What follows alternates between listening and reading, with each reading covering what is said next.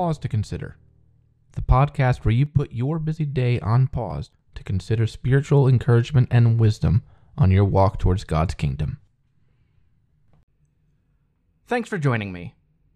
I'm Sam Taylor, here to get you thinking about the Word of God. Well, we're in the middle of winter here in Ohio, and as expected, it's been rather cold lately. So much so that recently I've had to start wearing wool socks and sweaters indoors just to keep from shivering. This made me wonder why the body shivers. As we know, the body needs to keep its temperature at ninety-eight point six degrees Fahrenheit, or thirty-seven degrees Celsius, to maintain proper body and brain function. If your body gets hot for too long, you can suffer from heat stroke, which results in kidney failure or death. Too cold, you run the risk of developing hypothermia, which can result in limb loss or death. Since your brain is wired to ensure your survival, and death is a less than ideal alternative, your body subconsciously maintains a process known as homeostasis.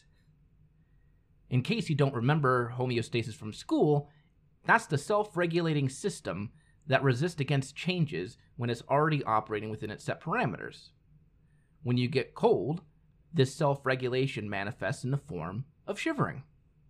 When your skin detects the outside temperature is too cold for your body to maintain its core temperature, it sends signals to the brain, which causes a quick contraction and release of muscles to generate heat, because movement makes heat.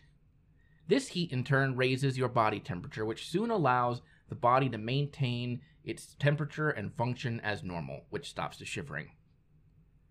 Now, this process of shivering to raise your temperature is known as a negative feedback loop. It's where a function of a system or process, like shivering, is fed back into the system by raising the temperature, which reduces future fluctuations in the system until another disturbance occurs. Now, negative feedback loops, they can be found anywhere in nature and in engineering, from flush valves to software engineering, to ensure the stability of their respective systems. Now, while this process is great in the natural and mechanical systems to ensure equilibrium, it can spell disaster for disciples of the Lord Jesus Christ. Though we want to be spiritual beings, our mind is carnal, and because our minds are carnal, that's where we seek our equilibrium subconsciously. Our natural mind's optimal setting isn't found in spiritual lifestyles. It's found in pursuing our basic interests, our base instincts to maintain equilibrium in our lives. If we don't recognize that our minds are hardwired to treat spiritual changes the way our body fights cold or heat, we're doomed to follow the example of the nation of Israel in the Old Testament. Listen to Second Kings seventeen, verses six through fourteen, to hear God's view on how Israel behaved when they were provoked to change. In the ninth year of Hoshea, the king of Assyria captured Samaria, and he carried the Israelites away to Assyria and placed them in Halah, and on the Habor, the river of Gozan, and in the cities of the Medes. And this occurred because the people of Israel had sinned against the Lord their God, who had brought them up out of the land of Egypt from under the hand of Pharaoh, king of Egypt, and had feared other gods and walked in the customs of the nations whom the Lord drove out before the people of Israel, and in the customs that the kings of Israel had practiced. And the people of Israel did secretly against the Lord their God things that were not right. They built for themselves high places in all their towns, from watchtower to fortified city. They set up for themselves pillars and Asherim on every high hill and under every green tree, and there they made offerings on all the high places, as the nations did, whom the Lord carried away before them.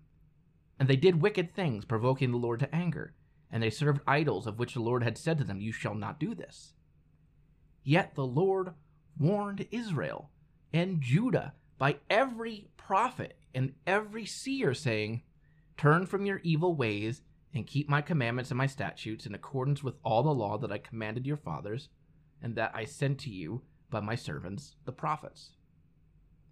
But they would not listen, but were stubborn, as their fathers had been, who did not believe in the Lord their God.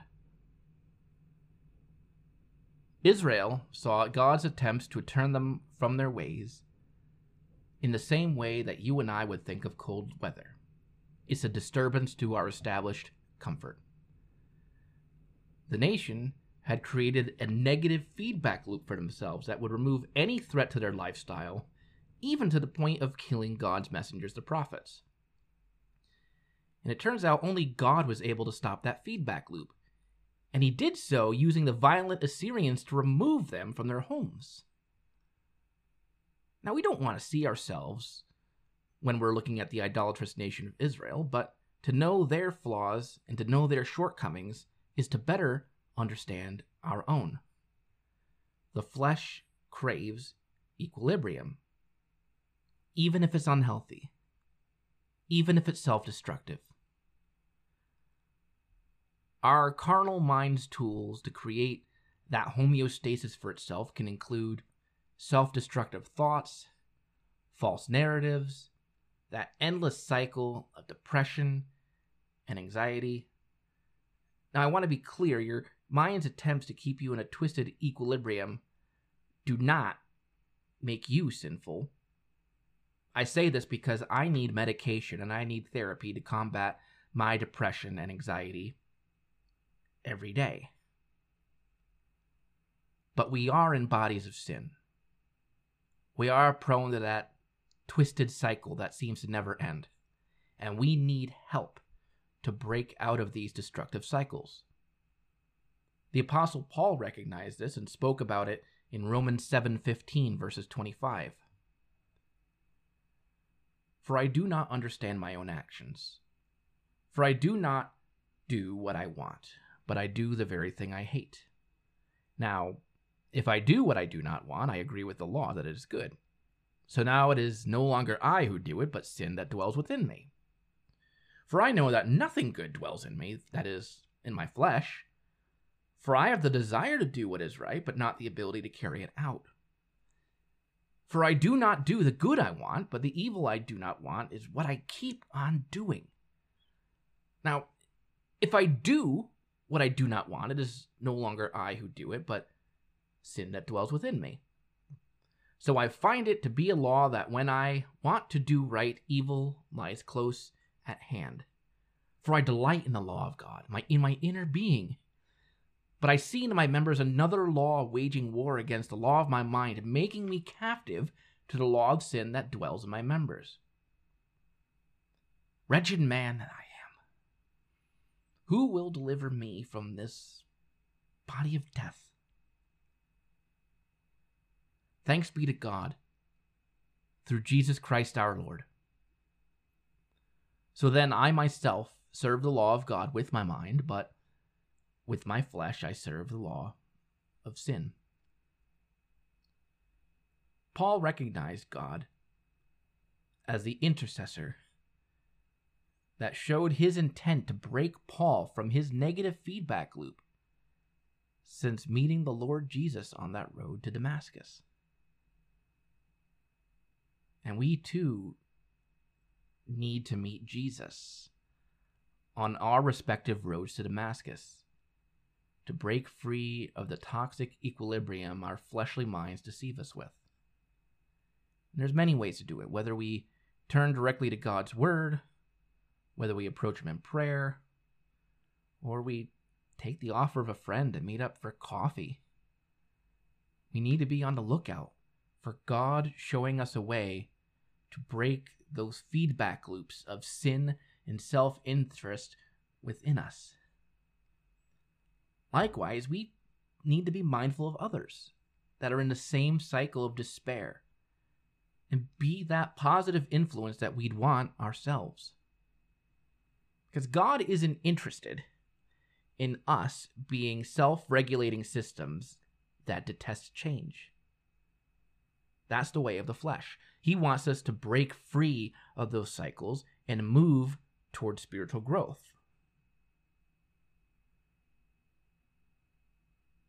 Now, although spiritual growth as a positive feedback loop is more prone to falling apart, we need to challenge ourselves to grow every day. If that feedback loop starts to break, find a new goal to pursue. Continue growing in all that you do. And when you fall back into that rut, challenge yourself to see that discomfort in your mind as a sign to push forward and not fall further behind. Don't be afraid of the shivering. It's a sign that you're pushing forward in the right direction. As the Apostle Peter wrote in Second Peter three, verse eighteen, to conclude his second letter, "But grow in the grace and knowledge of our Lord and Savior Jesus Christ. To him be the glory both now and to the day of eternity. Amen." I want to thank you for listening to another devotion here on Pause to Consider. If you enjoyed this devotion, I hope you share it with your friends and loved ones. If you have any questions or feedback, I'd love to hear it. You can reach out to me at pause to consider podcast at gmail dot com, or you can reach me on my Facebook and Instagram pages. But above all else, I hope this devotion was helpful for you.